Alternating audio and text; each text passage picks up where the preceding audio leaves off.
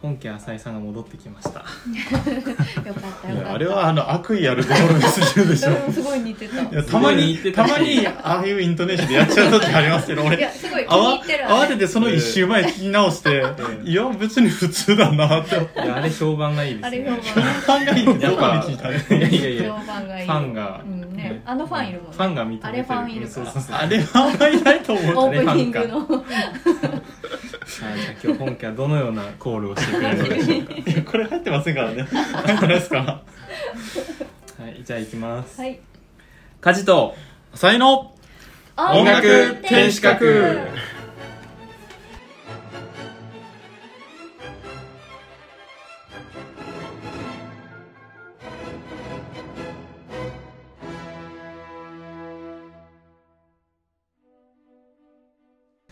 この番組は同じオーケストラに所属する年齢も経歴も全く違う4人が音楽の新しい楽しみ方を見つけるゆるトーク番組です。はい今回第20回となりまはいした、20回おめでとうございます。そして記念すべき第20回に浅井キュンが戻ってきてくれました。おかえり。間に合いました。よかったよかった。ということでじゃあ今日も自己紹介と一言お願いします。はいこんばんは梶です。こんばんは。あのチェロの弦を変えまして。お俺も書いたと思った。お 奇遇ですね。あごめんなさいどうぞ。で今回あの4本とも変えまして、えで全く新しいというか今まで使ったことないやつにしてみたんですよ、うん。あのラーセンの「イルカノーネ」っていううん弦で、えっと4本とも？4本ともです、ん。なんか拝んでる手のパッケージなんですけど、まあ、ちょっとかっこいい感じの、でちょっと今日貼って使ってみたところ結構なんていうかねはっきりとしたでも響き多めの艶やかな音で結構気に入ってまして、へちなみに塩谷さんって何使ってます？上2つがラーセンで下2つスピルコあーなんか上2つラーセンとか多いですよね割と、うんうんあちなみにあのリスナーの皆さんのために言っておきますとあのチェロとか弦楽器には基本的に4本弦が張られてましてそもそものそもそも。大事大事。でこれっていうのはあの消耗品なんで時々交換しなきゃいけないんですよ。昔はあの羊の腸ガットでできたガット弦とかなん。ですけど今はスチールとかナイロンとかが多いですかね、でそれにもいろいろメーカーとか種類があってそれによって違いがあるのでいろいろね試して自分の好みを見つけていくんですけど今まであのパーペチュアルっていうのを使っててこれ結構気に入ってたんですよね。えー知らないうん。知らない。パーペなんか変わったやつが好きらしくていで一番よく使ってるのはバーサムのソロのやつなんですけど。うん。名前だけ知ってる。あの緑色の。結構これ人気でなんかいろんなオーケストラ見に行ってもああラーセンじゃないやえっとバーサムつけてる人いるなっていうのは割と見ますね、うへうんー。浅井さん何に使ってます、俺はもうほぼ塩谷さんと一緒でうん。下2本がスピロコアのあのタングステンじゃなくてクローうーん。ンより太いやつ。であそうあのあ上2本がラーセンのソリスト多分一緒ですね。あなんかそのもともとタングステン使ってたんですけどなんか1年ぐらい前にチェロのトレーナートレーナーじゃないか。一応エキストラの方が私に来てもらった時にあはいはい。なんか太い弦で鳴らす訓練をした方がいいみたいうーん。な持論を持ってらっしゃってたまたままあなんか間違えて買っちゃったその2本があったんですよタングステンとちょっと。おじゃあこれついていくかと思って。でもなんかいいなって思う、えー。普通に。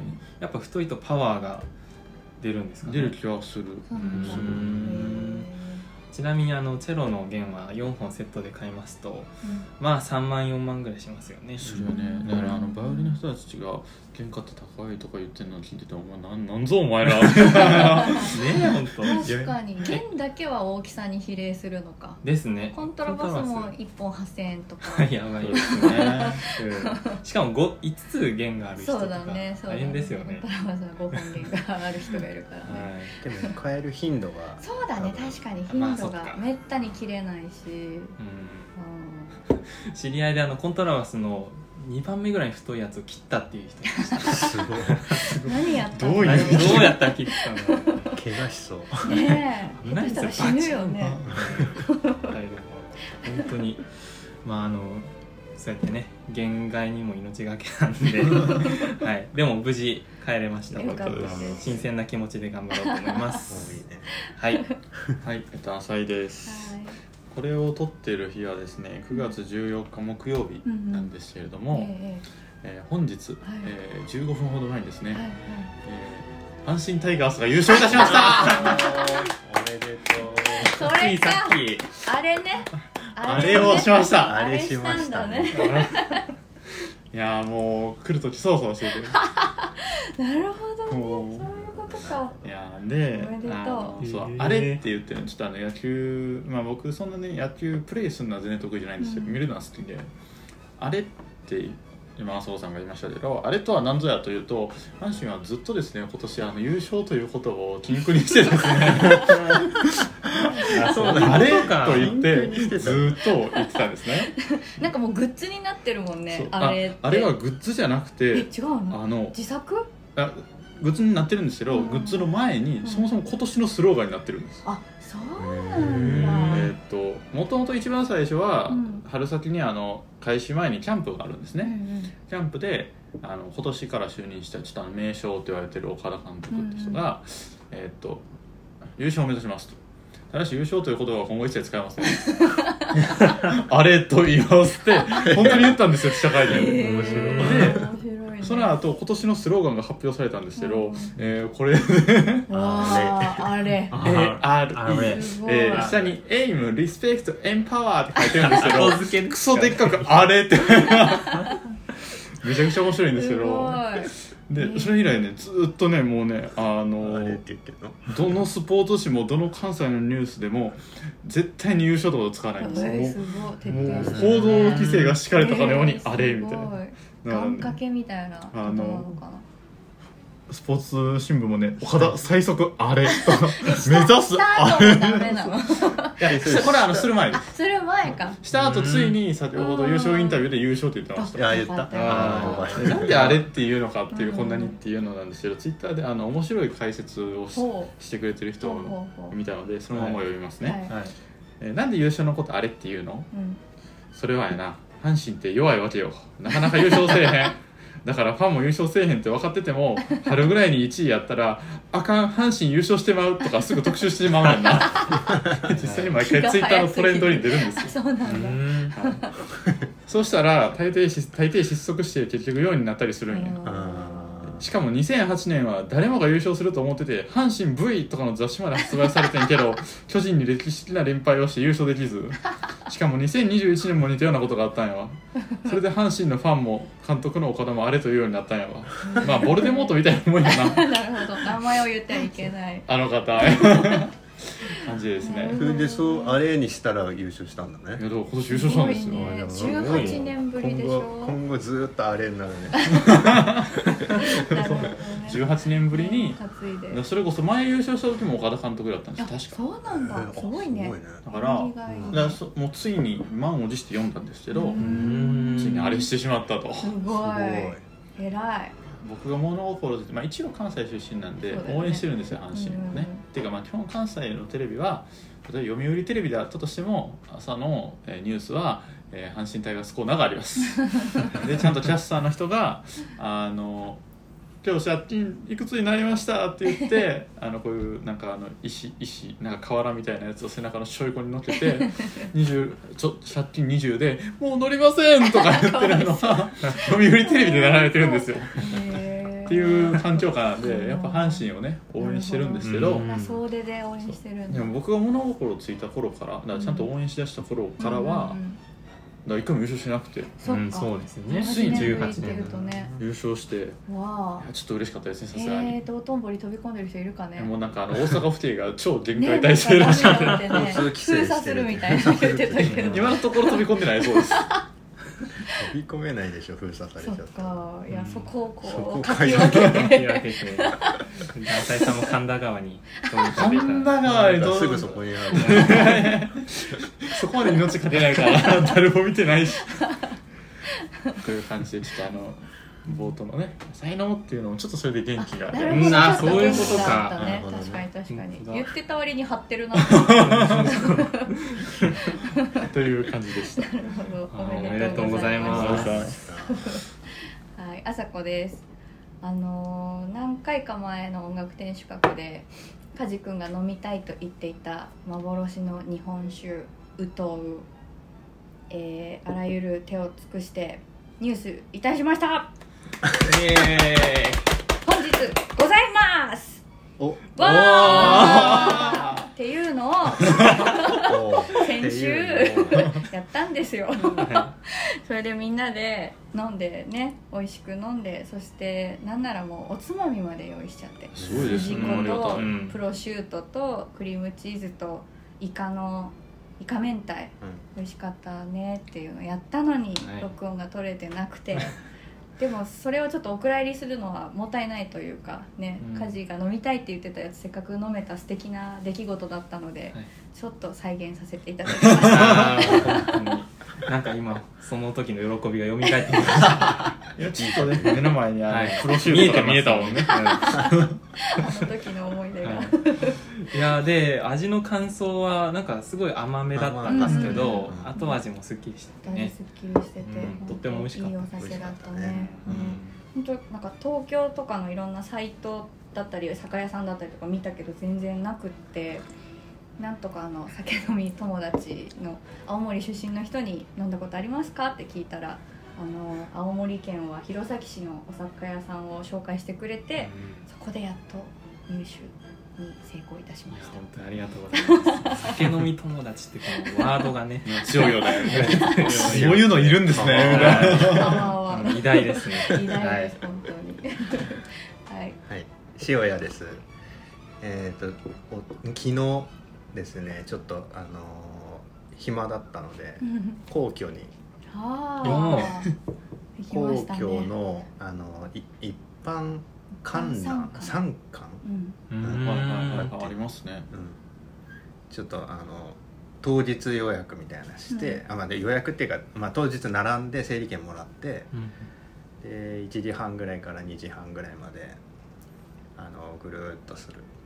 であのもう外国人観光客とかももう半分ぐらいそうかな、うん、そうだね。半分以上そうだったんじゃないかな、で日本人まあ半分ぐらいで、うん。まあ、おもうおじいちゃんおばあちゃんばっかそうりだね。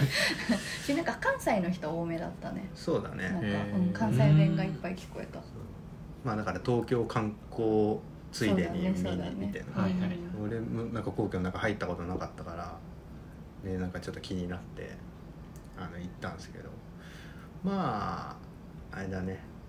まあ、あんまり入れないあそうだね。の中まで、うん。中の中までは入れなくて、本当に住んでるところに。そうそうなんかかすめる感じだったね、まあすごいなと思ったけど、そうだね。宮殿っていうのが宮殿だし宮殿。だそうそう。宮殿。イントネーションが。うんっていうのは宮殿って言うんですよ。これだけは覚えてってください。ガイドのおっちゃんが言ってた。ねえそれ宮殿ってどういう字書く普通の宮殿、うん。あの宮に同じ字で宮殿って言うんだ。へえ宮殿って言ったらあれなんですねヨーロッパの宮殿になっちゃうんじゃない、うん。なんとか殿。なんとか殿。あそういうことか。の一つが宮様がいる殿で宮殿になっちゃう。おはいはいはい。あ納得しました。さすが最近。え？高い教育を。という俺は、えっと、皇居に行ったことはありません。説明会かなんかあったんですか？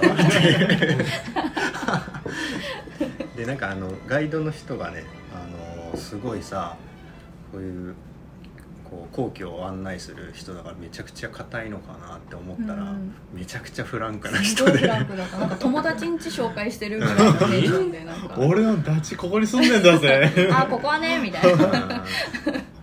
うん。もうねもう疲れちゃうよねとかって言いながら、うんでなんかあの鳥あそこにかたどってる鳥はなんかあの鳳凰だと思う思うんだけど、ね、これ言うとみんな鳳凰って言うんだよね。とか言ってめっちゃダジャレ言ってたダジャレ言ってるこの人みたいなしなんかあのここの玄関有名なんで検索したら画像出てくるんですけど何枚かは私が写ってると思います。なんかマスクしてたんだけどこの顔です。見せ見せて。おおー。いいですねキャラが。面白い。ね。うん面白かった。あこんな人がねなんか案内し面ねいい意味でちょっと似つかわしくないですね。面白かった。白かった、はいそういうことでした。はいということで今週もよろしくお願いします。お願いします。では皆さんお待ちかねの今週の「浅井くんニュース」帰ってきた。このコーナーでは浅井くんに音楽に関するニュースまたは音楽と関係ないけれども面白いニュースを紹介してもらっています。はい。えーっと今回はですねあの要は先週録音が、えっと、取れなかったことによって、うんうんあの変わったニュースになりまして、うんね、岩崎浩さん。うんうん岩崎浩さんという、まあ、もう御年80近い、うん。えっとチェロの日本の巨匠うん。が、えっと、そういうコンサート岩崎浩スペシャルコンサートってうんうん。えっと、その人の同同期ぐらいの方とその人の門下生のうん。チェロの人をいろんないろいろ招いてチェロコンチェルあチェロアンサンブルと,、えっと他にももうあの斎藤記念みたいなすごい史跡クラスをいっぱい集めてうん。オーケストラを指揮してやるっていうコンサートがあったんですね。で弾いたのはドボコンなんですけど、うんうんドボルザークのチェロ調奏曲もあの、はい。チェロ調奏曲の中ではもうダントツの金字塔のうん曲なんですけど、うんをやったんですけどそこにあの先週の,、まあ、あの放送されていないその収録失敗会ではいけないんですよねって言ってたんですけど、いけまして。よかった行ってねきました。であのそれの感想なんですけど、いつだったんだ？いつだっけそれ？えっと9月11日の月曜なんで、うん月今週の月曜。うん今週の月曜ですね。行ってきたんですけど。あの、まあ、まずですね前半がチェロアンサンブルそしてコウさんも出演するけどそれ以外もメインっていうはいはいはい。感じで後半が岩崎浩さんの「ドボザークのチェロコンチェルト」だったんですけど、そのチェロアンサンブルがやっぱすごいうまかったですね。うん。何人ぐらい？6チェロ人ぐらい。あでもでも20人のやつうん6人のやつ4人のやつ20人のやつだったんです。うわーすごい。でうん。私たちここに家事がちょっと数年前にやりましたけどバッハのシャコンのやったじゃないですかやったやった。チェロオーケストラ版をうん。あれもあってあれを20人でやっててえでおー。まあ、僕と修也さんがねファーストを弾かせていただいて、まあうん、僕実質1.5みたいな感じだったんですけど。何ですかそれは。あのちょっとあのねあまりにも難しいところは弾けなかったからあそう。いう修也さんに弾いてもらってみたいな感じだったんだけどあの曲をですよファースト5人ぐらいで合わせ弾いてて。そうね。えちょっと待ってこの人数でえ曲知ってるじゃないですか、うん。まさかこの人数であのファースト全員弾くの？って思ったらうん。全箇所全員弾いてて、うん。まあ、確かにさすがにその人数で合わせるために安全運転よりであったんですけど、うん。とはいえすげえなみたいな。一番感動したのは、まあ、シャコンヌというよりかはそのチェロアンサンブルではえっとポッパーの、えっと、レクイエム。リクイエム。っていう曲がありましてそれを6人でやったんですけどもそこの6人はもう最強のガチメンバーで。へ岩崎浩さんと同世代のー。もうあのそのレジェンド級の藤原麻里さん、えっと、えー向山さん、えっと、N 響の指摘を務めてた方ですね。小山さん同世代って言ったら怒られそう。同世代じゃないか。ちょっと下ですね一回りね な名前がすごい通ってる人、はいで、まあ、これは本当のレジェンド級同世代なんですけど堀良介さんっていうもう斎藤さんのずっとやってる、で一人だけ若いんですけど堀良介さんの娘さんの堀さやかさんっていう人がチェロ奏者なんですけど、はいあのこの人もあのすごい若手でも結構活躍されてる方で、と今 N 響の次席をやってらっしゃる藤村俊介さん、うん。まあもうちょっと若い世代ですよ。うん。とえーっと仙台フィルの出席をやってらっしゃる三宅進さんっていう方。はいの6人のアンサンブルがあって。まあアンサンブルごとメンバーは違うんで、この6人でやったのはこのその曲だけなんですけど、うん。うんすごくゆったりした曲なんですけど、うん。全然飽きなくて、ん。でしかもすごいいい音でちなみにサードの堀良介さんが一番うまくて。ええあなんかあのまあ当然チェロアンサンブルなんである程度メロディーというかフレーズをいくつか持ってて各自が、なんで堀良介さんが弾いた瞬間に持っていったなぁと。へ思ったりとかあ音色がいいんですか？音色がすごかった。なんか音量爆音とかなんか激しいみたいなんじゃなくて、うん。本当に音色がすごくて。うん。ちょっとえっと思ってその引き出した瞬間。あそうなんだ。なんか堀さんってすごい右手がふにゃふにゃ柔らかい柔らかかったね。うん。イメージがあって。あそうなんだあとは三宅進さん、まあ、向山さんとかも含めてみもちろん全員うまいんですけどあのあと印象に残ったのは三宅進さん宣伝部の方のが、すごくあの低音一番下のパートだったんですけど、ん。すごく一低音いい音でうん出されて、うん。おいい音だなと思って。うーん。つながってる。しかしポッパーのレクイエム僕も好きですね。ああそうなんや。うん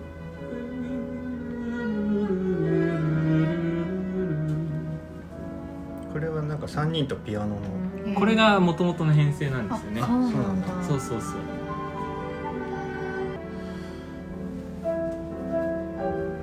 でまあそれがすごい良かった。で後半のドボコンは、まあ、正直言ってしまえばもう落としなんで、あの音程当たんなかったり左手ちょっと回りきってなかったりやっぱドボコンって難しいんだなって思いながらうん。聞いてたんですけどやっぱゆっくりめの2楽章はすごく良かったですね。なんかあのそのやっぱ普段どちらかというとソリストというより、まあ、若い頃はバリバリソロも弾いてた話だったんですけど、うんオーケストラ奏者寄りなので、うん確か。あのやっぱハイポジのところはそんな最近も年も取ってあれなんだろうなっていうのはあったんですけどあのたまにね下日本の家に来た瞬間にねすっげえいい音出てきてうわーみたいな、うんで特に2楽章でそういうのがゆったりし目の楽章なんで感じられてすごくなんか行ってああいい音出さなければいけないんだなみたいな ちょっと思い思った感じでしたね。指揮者は？指揮者は、えっと、うちのオーケストラでも指揮振ってくださってる原浩一郎先生、まあ、原田先生原田先生もうん。あの岩崎浩さんと同世代でもうすごいずっと一緒にやってこられた方なんでうん。指揮されたと。同じジュリアードに留学されてそうそうそうなんだ。だからもうすごかったですね。であと何よりですねあのオケがうまかったです。めちゃめちゃ。うん。そっかスペシャルメンバーあだもんね。のクラリネットに元新日フィルの重松さんという方、うん。まあ、うち僕らのオケにもエキストラで来ていただいたりしてるんですけど、うん。冒頭クラリネットから始まるんですよドブコうん。ンの音がもうおおみたいな。ですよねみたいな。うまいわーみたいな。ーいいなで大声に新日本フィルの上野さんという方がいらっしゃったんですけど、その方もすごくうまくて木管がうまくてで、うん。バイオリンのねコンサートマスターがあの豊島さんっていう斎藤記念のコンサートマスターずっとやってらっしゃる方なんですけど、はい。ノートもすごく綺麗でうん。ソロあればね。ソロありますね。三楽章に2回ぐらいソロがあのソロでかつチェロのソリストと一緒にこれ二重奏っぽくなる部分があるんですけど、もうなんかこの岩崎さんに完璧にもうつけて完璧に介護って言ったら言い方すっげえ悪いですけど いやちょっとよれたんですよ本当にその瞬間。であ危ないかもと思ったんですけど、うん。もう完璧に手を取り。手を取りもうなんかエスコートして。すごかったですね、であの三楽章だから正直あんまり速度は出なくて、うんうんあーっていう感じだったんですけど最後オケで終わるんですけどもう最後の華やかに終わるのは僕たちがやりますみたいな感じでもうすごい爆音で終わってっていう感じですごいなんか満足というかなんか感じた演奏会ではありました、うん。ああ行きたかったななんか清いホールなんで そんなにオケの編成はでかくないはずなんですよね。でもすごい音鳴りそうな。でっ一人2.5かかった人分ぐらい。ね音すごかったびっくりした。そうなんあちなみに豊島さんの演奏を聴きたい方はジブリのね映像を見るとあソロ弾いてあるので、いかに綺麗な音かが。やっぱりそのジブリをやってらっしゃるあジブリを作ってらっしゃる名前と忘れ久石譲久石譲さんが、えっと、新日本フィルをよく振ってらっしゃってでジブリのやつも新日本フィルをすごいあのよくやってらっしゃるのであそれでか。それで、まあ、豊島さんもともと新日本フィルの方なのでやっぱり久石譲さんに信頼もされてるし、うん。あるんでしょうね。あのジブリの曲はソロ多いからね結構。そうですね「魔女の宅急便」のあの曲とか。うん「母さんのほうきかなんかわかんないけどそういう曲？うん「パラララララン」ってねいいソロがあるんでしっとりとした、うん、ぜひ興味のある方。うん、YouTube でも全然聞けますので、はい。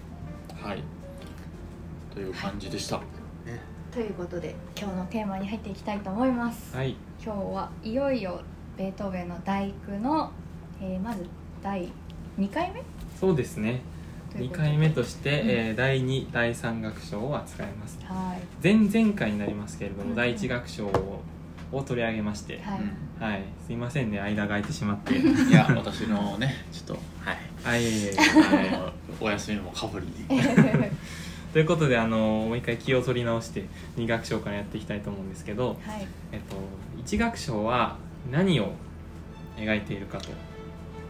いう話をね世界はい爆誕、そうですね。爆誕世界創造世界創造世界爆誕みたいなね。そう。あの雷が落ちて、うん。海にね。海に。海に なんかすごい科学有的。機物がアミノ酸アミノ酸アミノ酸とかもう科学に。理系だから、そんな話だった。ちょっといやでそう、はい雷神が出てきてですね、うん世界がこう誕生するわけですよ、うん。舞台ができましたとそしたら二楽章ではそこに神々が現れるんです、はいこれにはあの根拠もありましてベートーベン自身ですねその大工のスケッチにこの曲はディオニソスの曲であると。でそのディオニソスっていうのは、えーそのギリシャ神話に出てくるですね、うん。神の一人でして、はいはい北条とブドウ酒と酩酊のメーテイ北条と。要は酒？そういうことだね。ぶどう作って酒飲んでメーテイする。まあでも北条をもたらしてくれるうん。そうという神様なんですけどもその神がですね、まあ、主題になっている。あくまでその絶対音楽というか何かを描いてるわけではないんですけれども、まあ、その世界観を参考にして、まあ、書いてるのは明らかであると。うん。へというわけで、え2楽章をですねまず最初にやっていきたいと思います。はい。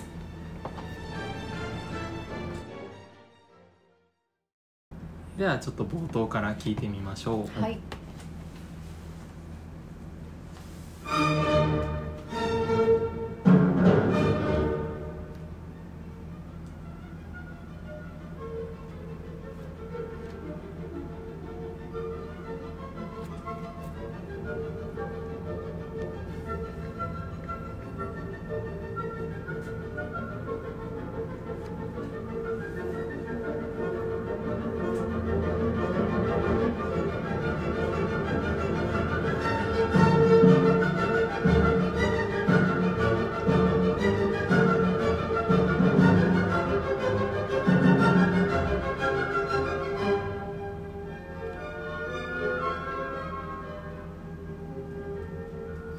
はい、という感じでですねちょっとねリズミックな音楽が続きますね。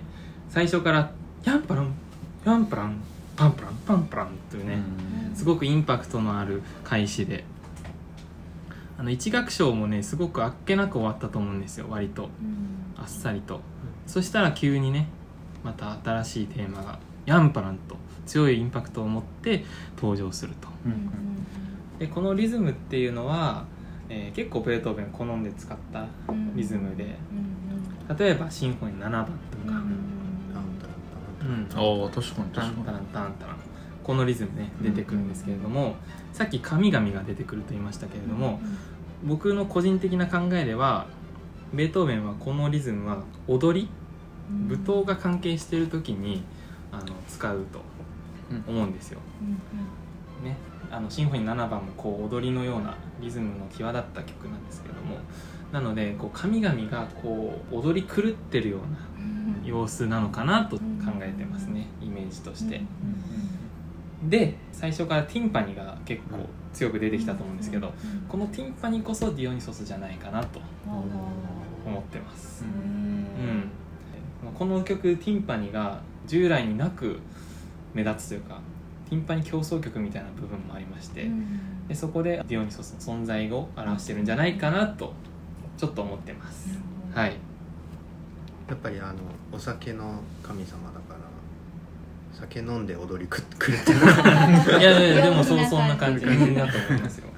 ちなみにこの曲は割と構成が単純でして、えーこのようなパンパランパンパンパンパンパンパンパンパンパンっていう主題とこの後出てくる「タララッタタッタタッタ」っていうこの2つの主題で構成された、まあ、主部といいますか部分とうん。あとですねちょっと違う世界観になる中間部が出てきてでまた中間部が終わって最初の部分が戻ってもう一回繰り返されて終わりっていう、まあ、その3つの部分によってね構成されてるんですけど、うんうん一つずつ聞いていってみようと思います。はい。で今タンタンタンタンタンタンタンタンタンタンタンこの踊りのリズムのところを聞きましたけれども続いて明るい蝶で蝶々で、え2つ目の主題が出てきます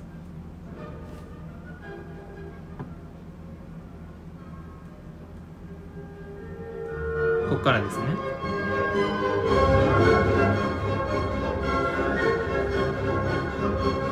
この裏でも弦楽器がタンタンタンタンずっとやってますここです？と消えて。ここ謎の音楽なんですよね。確かに。謎だ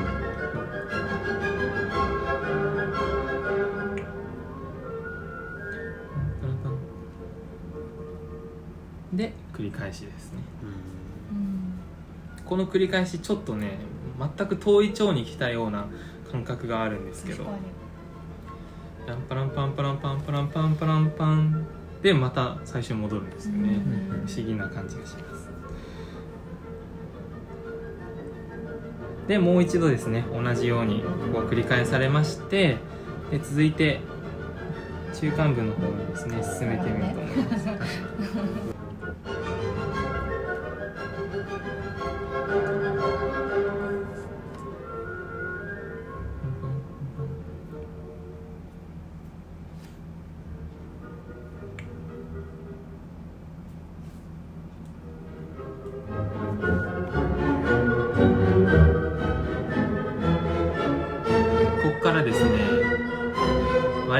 3拍子になります。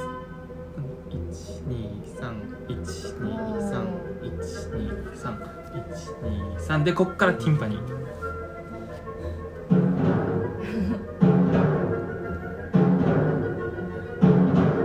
最後にもう一発。最後だけ弱いんですけどね。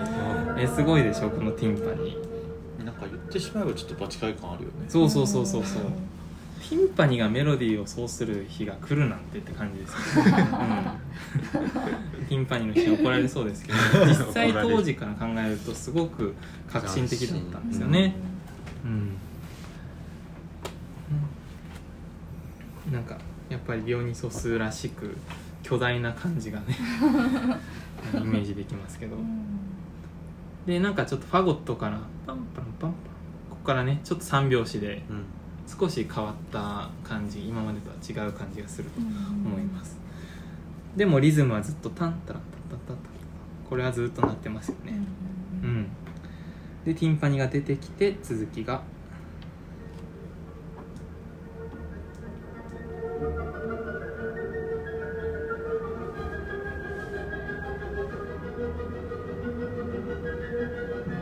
でここからですねクライマックスのような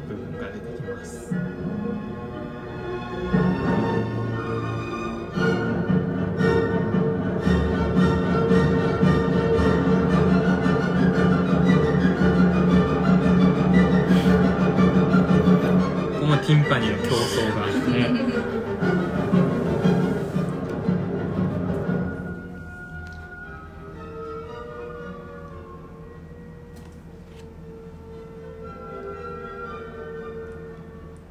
こうやって聞くとずっと常にタンタンタンタンってなってます。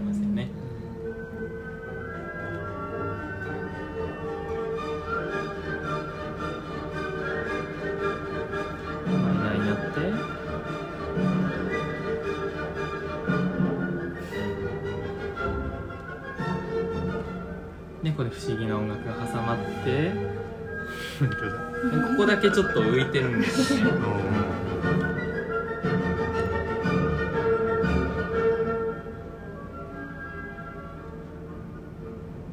でまた疑問が投げかけられて。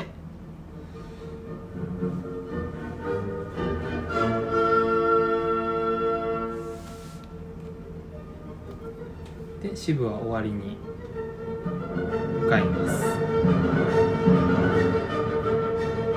ここからはですね中間部です。これ中華ねはい。トリオですね。木管がちょっと可愛らしい感じになります。ヤンパランのリズムはもう出てきません。本当だ。夢の世界へ行ったの。そうですよね。なんかタンパランパンタンタンタンタンタンタラタッタンという風にですね急に雰囲気が変わるんですけど、その夜になるとおもちゃが外に出てきて遊び出すとかうんうん。そういう感じがですねお酒を飲んで 踊り狂ってた神々が夢の世界に行って今度は可愛らしくですねちっちゃい小人というか妖精が踊ってるような雰囲気へと変わります。もうなんか神様って人間臭いね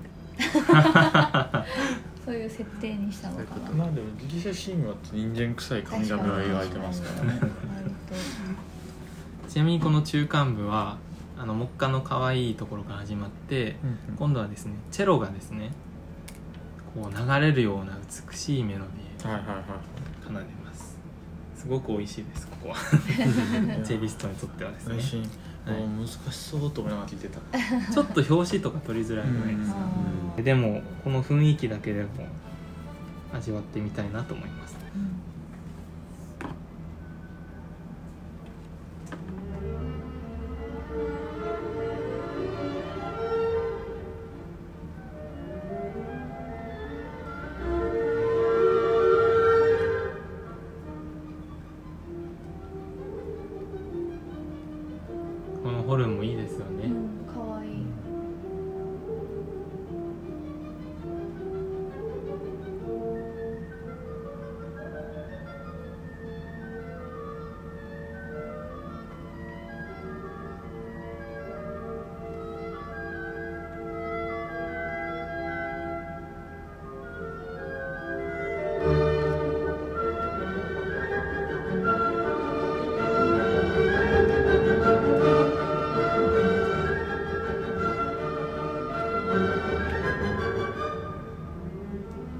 というのがですね繰り返されて、うん。えー夢の世界の中間部なわけです。今のとこバスも美味しかった、うん。うーん。マスも美味しいと思いまのす下でちょっとメロディー的なことやってるんだねでもですねこの夢の世界っていうのは長くは続かないわけですよ。でここか夏らそうです。すっげえ悪者になったますね。神々ですからね、はい、でこの中間部トリオからまた主部が戻ってくる直前の部分うんこの部分をですねぜひ聞いてほしいんですよ、うん。もうすぐやっていきますのでねちょっと聞いて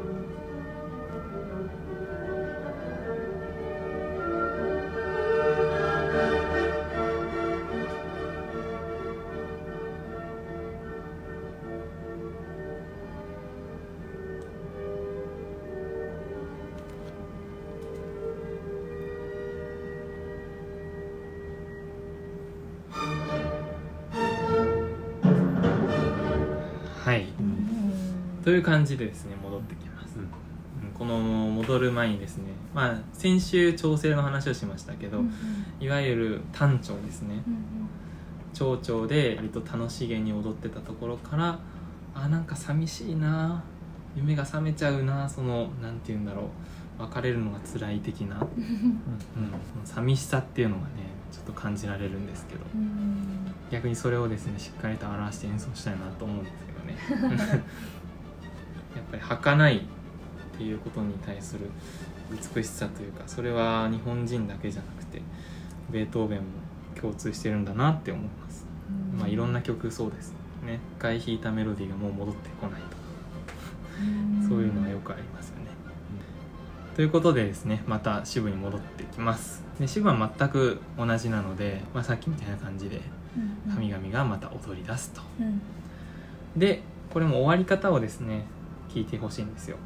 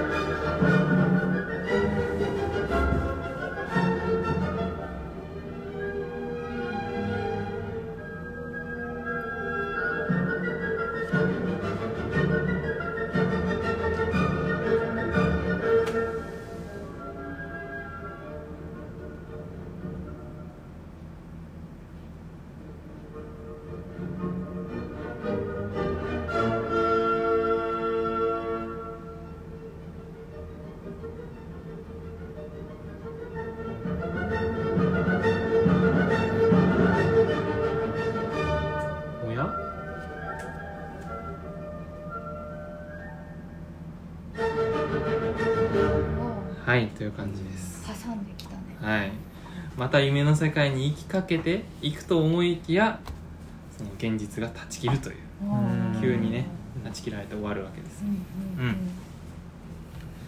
まあ、やっぱり1楽章もそうでしたけど2楽章もやっぱり終わりたくないんでしょうね。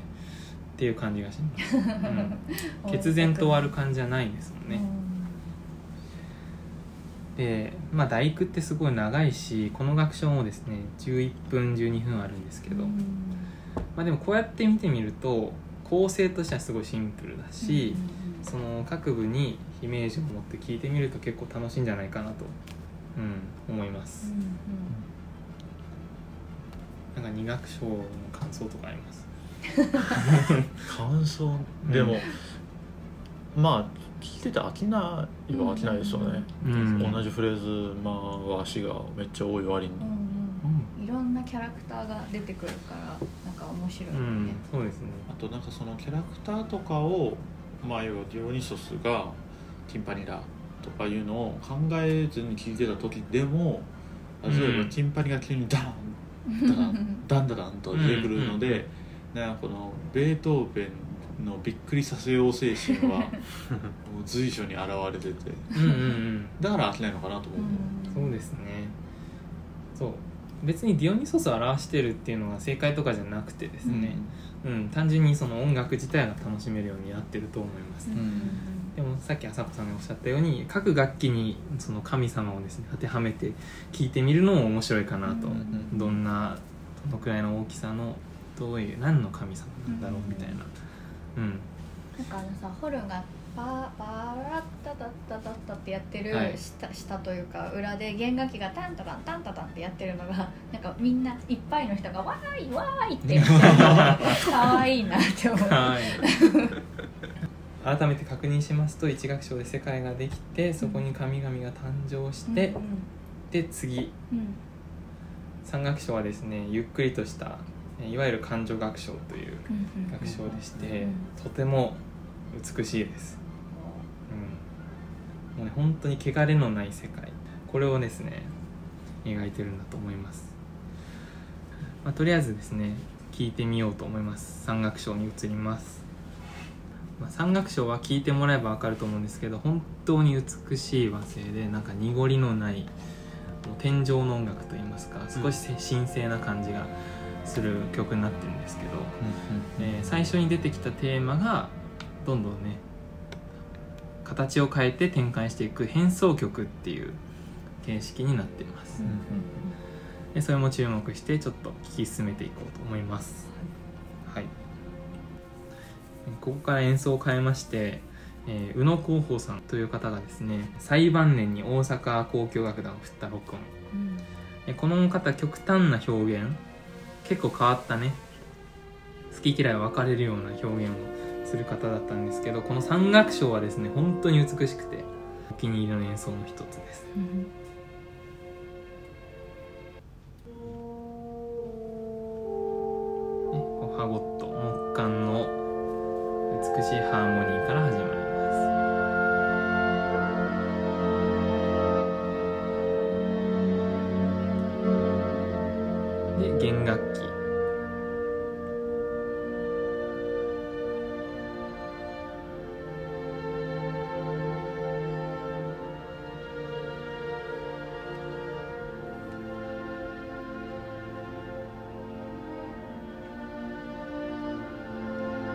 きまで踊り狂ってたんですよね。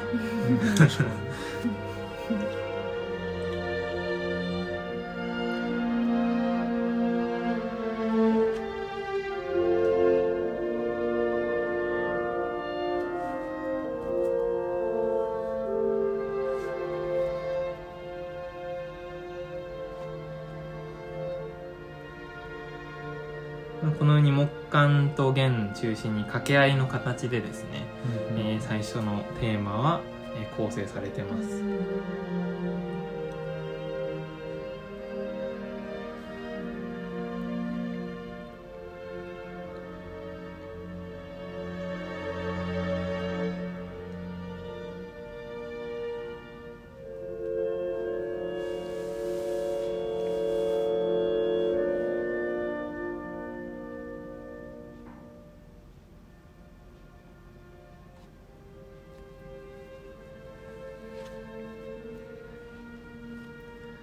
まあ神々が人間臭いかどうかは置いておいてうん。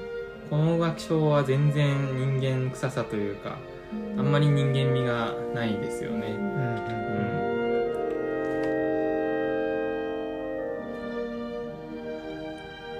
でこう何かをこう訴えかけるような少しね切ないところですけど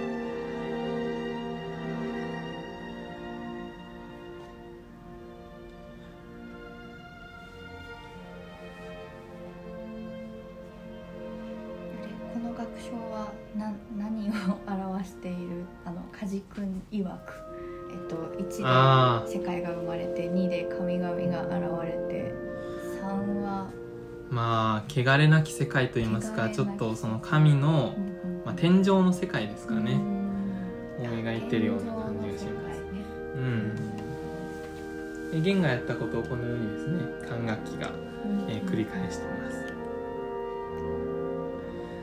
いやでもねこの楽章を初めて生で聞いた時はね僕は夢の世界に行ってました。よはいリアルに夢の世界。リアルに夢の世界。リアルにの世界。そうだね。なんか私も毎年大工聞いてたけど、うん。この楽章を多分ちゃんと聞いたことあるかな。どうだろうって感じ。っていうか正直口ずさめるメロディーはうん。パッと思いつかないっすよね。確かに確かに。捉えどころがちょっと、一楽章とかも一応あるし、うんうん二楽章もさっきのねそうだねキャッチーだね。キャッチーだけどうん。三楽章ちょっと口ずさんでよ確かに、うん。歌えそうで歌えないとですね。確かに。確かうん。だからこの人間らしい歌心とかじゃないんですよにうね、ん。結構これがずーっと続くのかね。あですね。ね。この雰囲気でずっと、まあ、変奏曲なんでうん。和声和音進行も変わらずにいきます基本的に。で今までのところがえー第一主題で。うんううんんで次から第2 2番目の主題が出てくるんですがそれを導き出すのがなんとコントラバスで、イエーイはい、このコントラバスがねめちゃくちゃ好きです。本当に美味しいと思うんですよ。というわけでちょっと聞いてみましょう。こ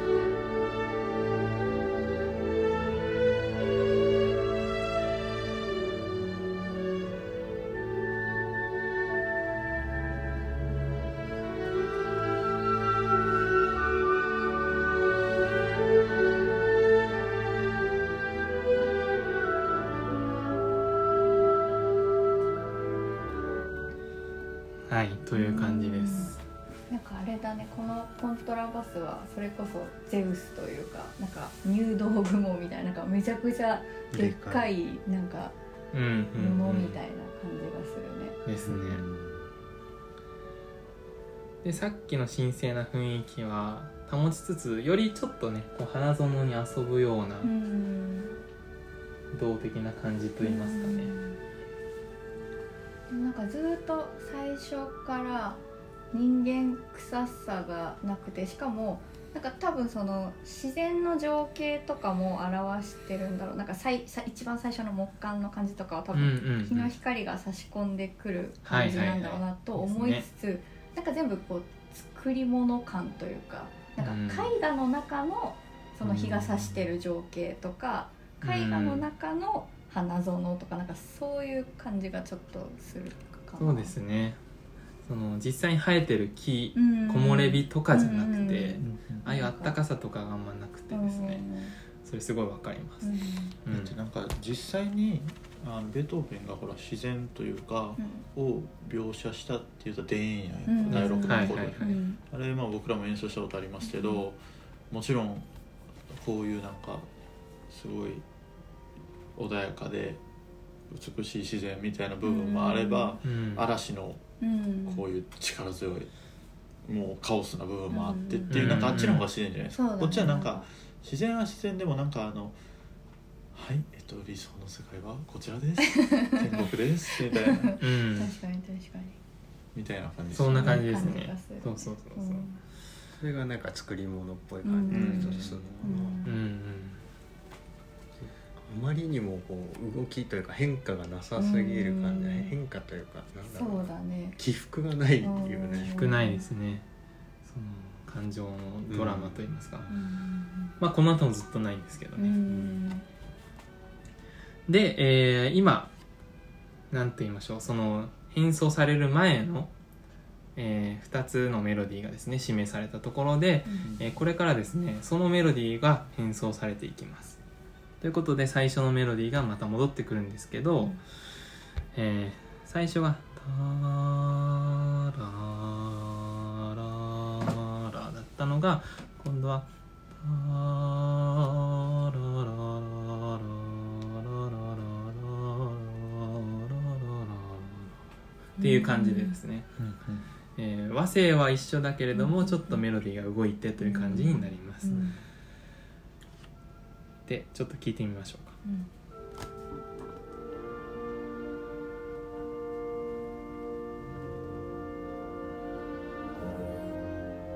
続七がなって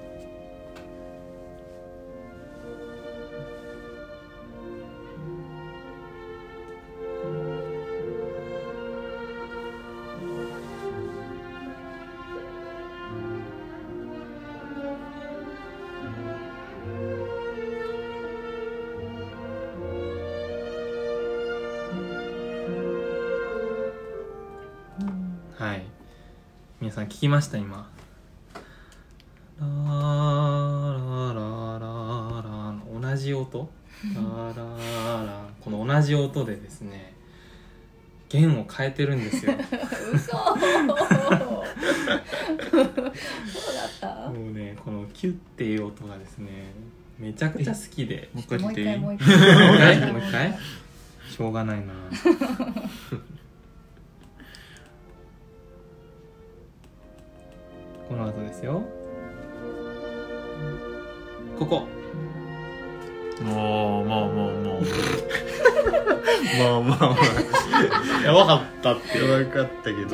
ってなってるんだね。キュイってなってる。ん。そう。ここでねあの低い方の弦に行くんですよ。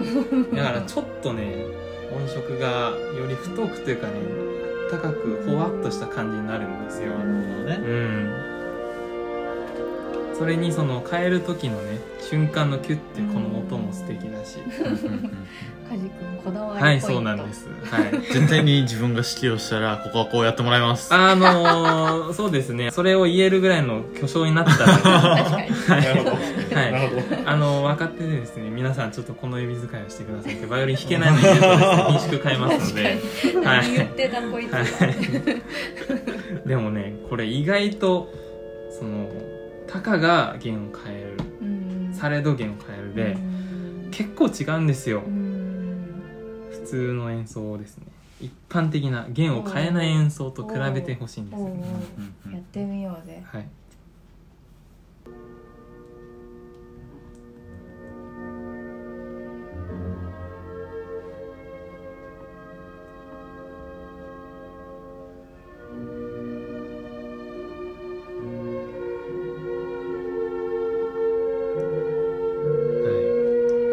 これも綺麗だけどね。うん。綺麗だけどとは分かる、うん。なんか単純な気がしませんスッといくね。あーららららじゃなくてあーららららちょっとここにね入れるのが好きなんですよはい。なんかでも確かにその、うん。正直最初来た時はほうって思ってたけど、はい。あのストレート版というかその、うん何も後者何もない版を聞いたら確かにあった方がいいと思う、うん。でしょ？うん やってる演奏あんまないんですよね。そう。これに気づいてる人も あんまいないと思う。ね いやこれがあるからこの演奏が好きなんですよ。ああなるほどね。いや本当に好きもう一回ちょっとね。そうもう一回聞いてみよう。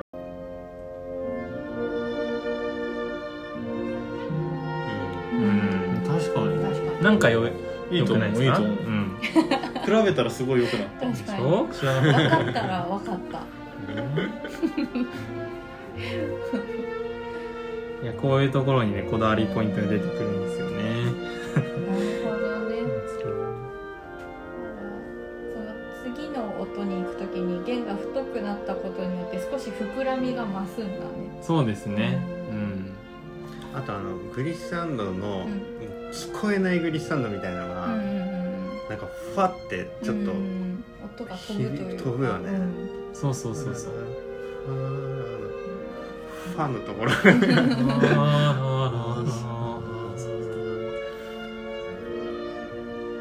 という私のこだわりポイントでしたはい、まあ、曲としてはですねあの同じ和声でメロディーがよりちょっと動いてですねあの変奏されてるわけですよ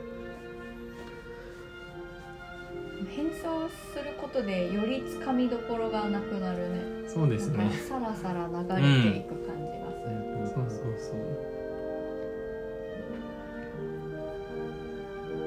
ちょっとホルンがねこうやって面白く入ってきたり、これね歌えと言われたって歌えないですよ、ねうん。すごい動き方してますからね、うん。複雑な。うんでまあこれが第一主題の変奏で第二主題になりますと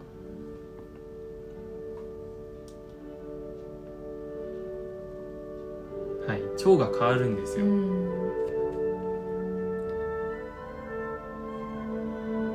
でさっきは弦がやってたメロディーを今度はですね木管楽器がうんやるという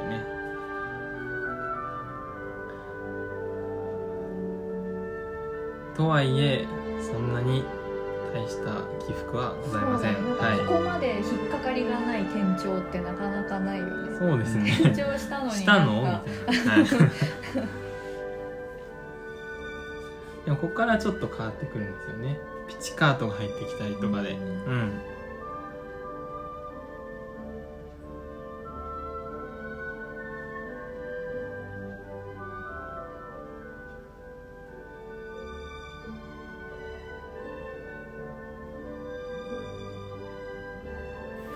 構ずーっとロングトーンしてるパートがあるのかな。そうですねホルンとか、ね。うん。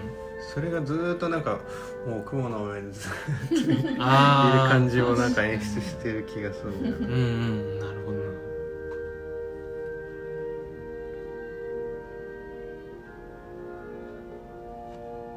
常になんか音の絨毯がずーっとある感じがする、そうですね。この曲この楽章まあそれが、まあ、雲みたいな感じですかね、天井だとすると。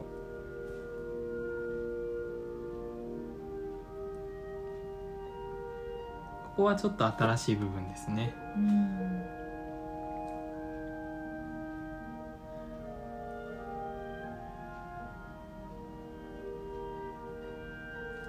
このピチカートがですねもうゆったり歌っている木管に対して少しずつ緊張感を与えてるんですよそうそうそうそう。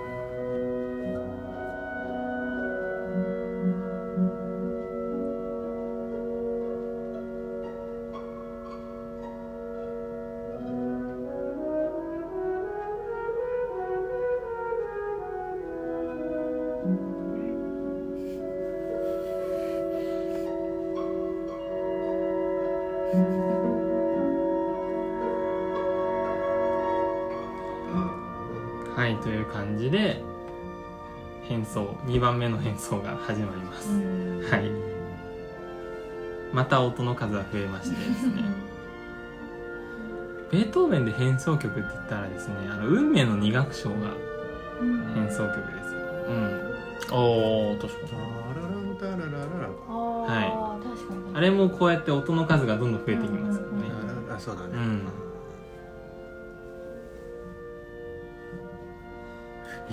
でもずーっとロングトーンあるね。ありますね。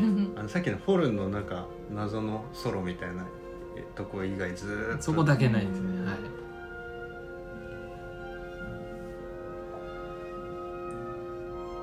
大体弦がメロディーやってる時は管楽器がやって、うんね管がやってる時は弦がやるといううん。制限とかですね。それが眠くさせるな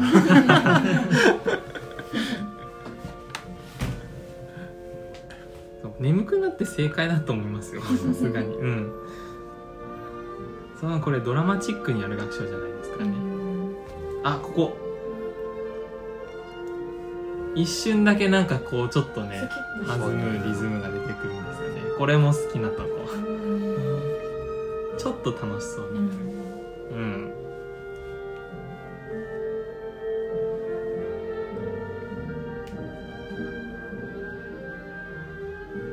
ちょっと確かに天候が出てきたね。でしょなんかそれぞれ好きなことやる時間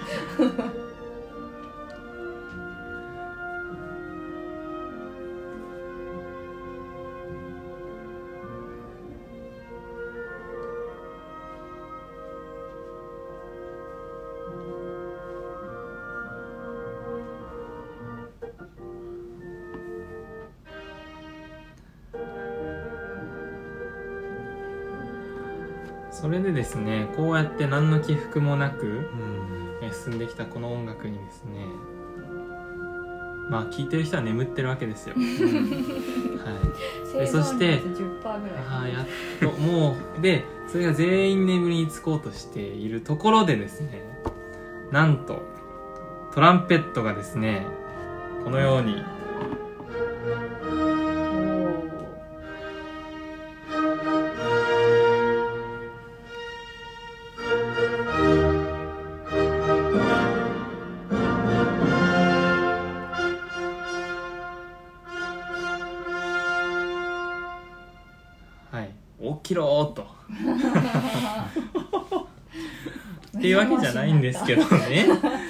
じゃないんですけどこうやっぱり厳かなねその天井でもこのトランペットによってが鳴らされるわけです。継承がですね。ただたった1回では起きないんですよね。うん。また眠りにつく様子がすごく分かりやすくですね書かれてるので聞いてみてください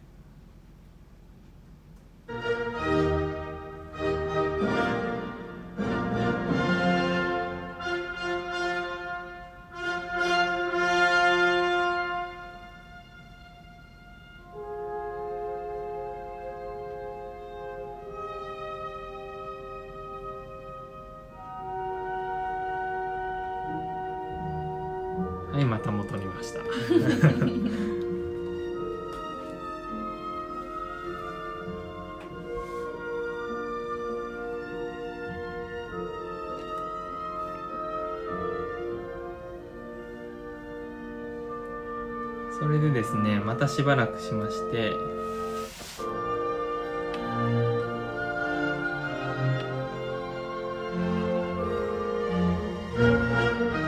もう一度来るんですね。いい加減に起きろ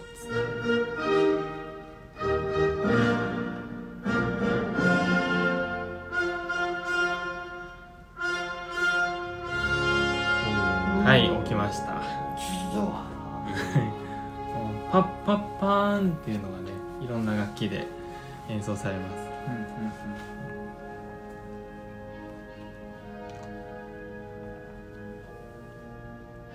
すごい前出ししてるね。かっこいいコントラバス。う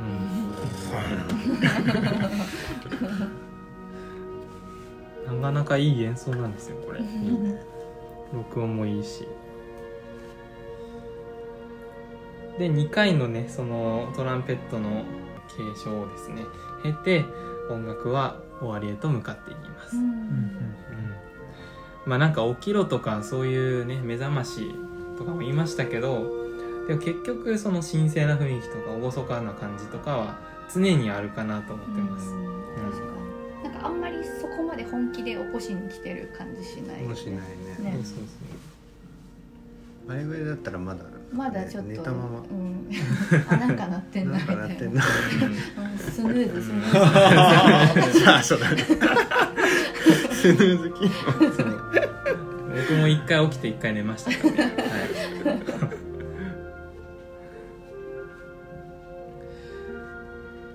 はい、いやしかしなんかそれぞれの学章で今まで見たところだけでもキャラクターが立っててうん。全然違う曲ですよね確かに違う曲みたいです、うんうん、うん、まあでも一つ共通して言えるのはすごくね立派な世界観を描いてるなと。そのうん。まあ言い方変えれば人間臭さとか人間のドラマとかその愛情とかあんまりそういうのはないんじゃないかなと思いますね。確かに。ベートーベンがどっちかっていうとそういう系やもんね本来って言っちゃっていいのか分からんけど、まあそうですね。確かに。なんか結構。でもさすごい思うのは確かに今ベートーベンの弦楽四重奏とかやってるからあれやけど、うんうんうん、後期に入れ入れば入るほどちょっとそういう霊的な神的な世界観になっていくよね。そうですね。あの、うん、わけわからんもんねベートーベンの後期のカルテットとか。そうそうそう。確かにまあねこれは第九は1824年なのであのこの後にですねそいわゆるそういう後期の弦楽四重奏曲が書かれてるわけです、うんその直前と言いますかね、うん晩年と言っても、うん、13番がやべえからさ。天国上そうそうそうそう、あの大風雅とか、うんあの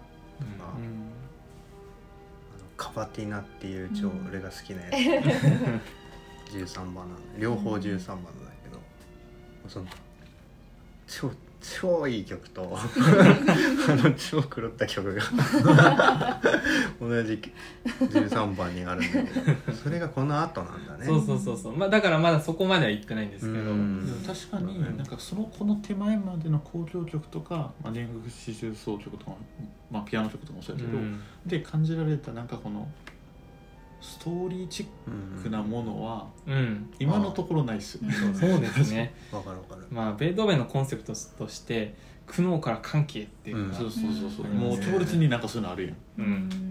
ではないね今のところないですよね、うん、しかもすごくね複雑になってるんですよね、その歌えるメロディーとかじゃなくてこううん重なり合いとか短いその音形とか重なり合ったりとかですね。一楽章だったらやとねなんかカオスそうそうそうそうそうがそう。そうねそういろいろ動いてるみたいな感じやったもんね、そうそうそう。断片がちょっとずつ出てきてダダーンとかね。う、ん。でっかいのが出てくるとか。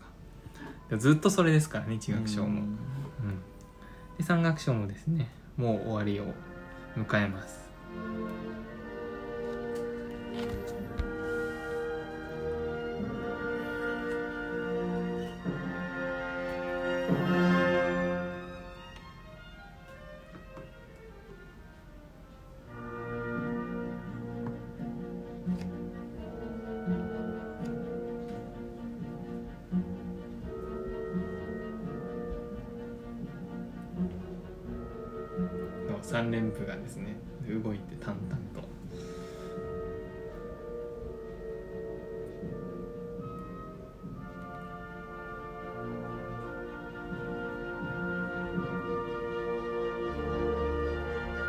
この楽章もかなりあっさりと終わり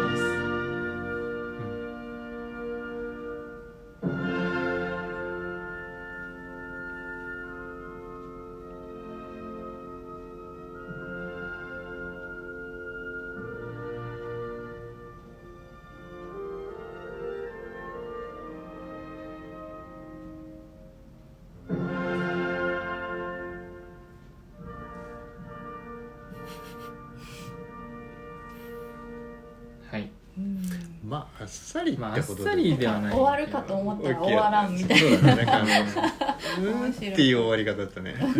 壮大に雄大にかっこよく終わるではないじゃんではなかったね。まあ、あっさりという言葉はたあのふさわしくなかったかもしれないですけど、まあ、最後がポンポンポンうん。確かに確かポンというね、うんうん。まあ、いわゆる運命動機ですよ4つの音でね。うんでそれだけで終わるというね。伸ばしとかがない。感情楽章にしては、うん。うんちなみにですねあのもうこれで曲の解説は終わりなんですけど三楽章の,、あのフルトベングラーの「バイロイトの大工」っていう伝説的な演奏がありましてでこれ4楽章の時に使おうと思ってるんですけど、うんこの三楽章も素晴らしいんですよ。めちゃくちゃ遅いんですけど。で何がいいかってちょっと聞いてほしいんですけど、うんオケはね正直全然うまくないんですけど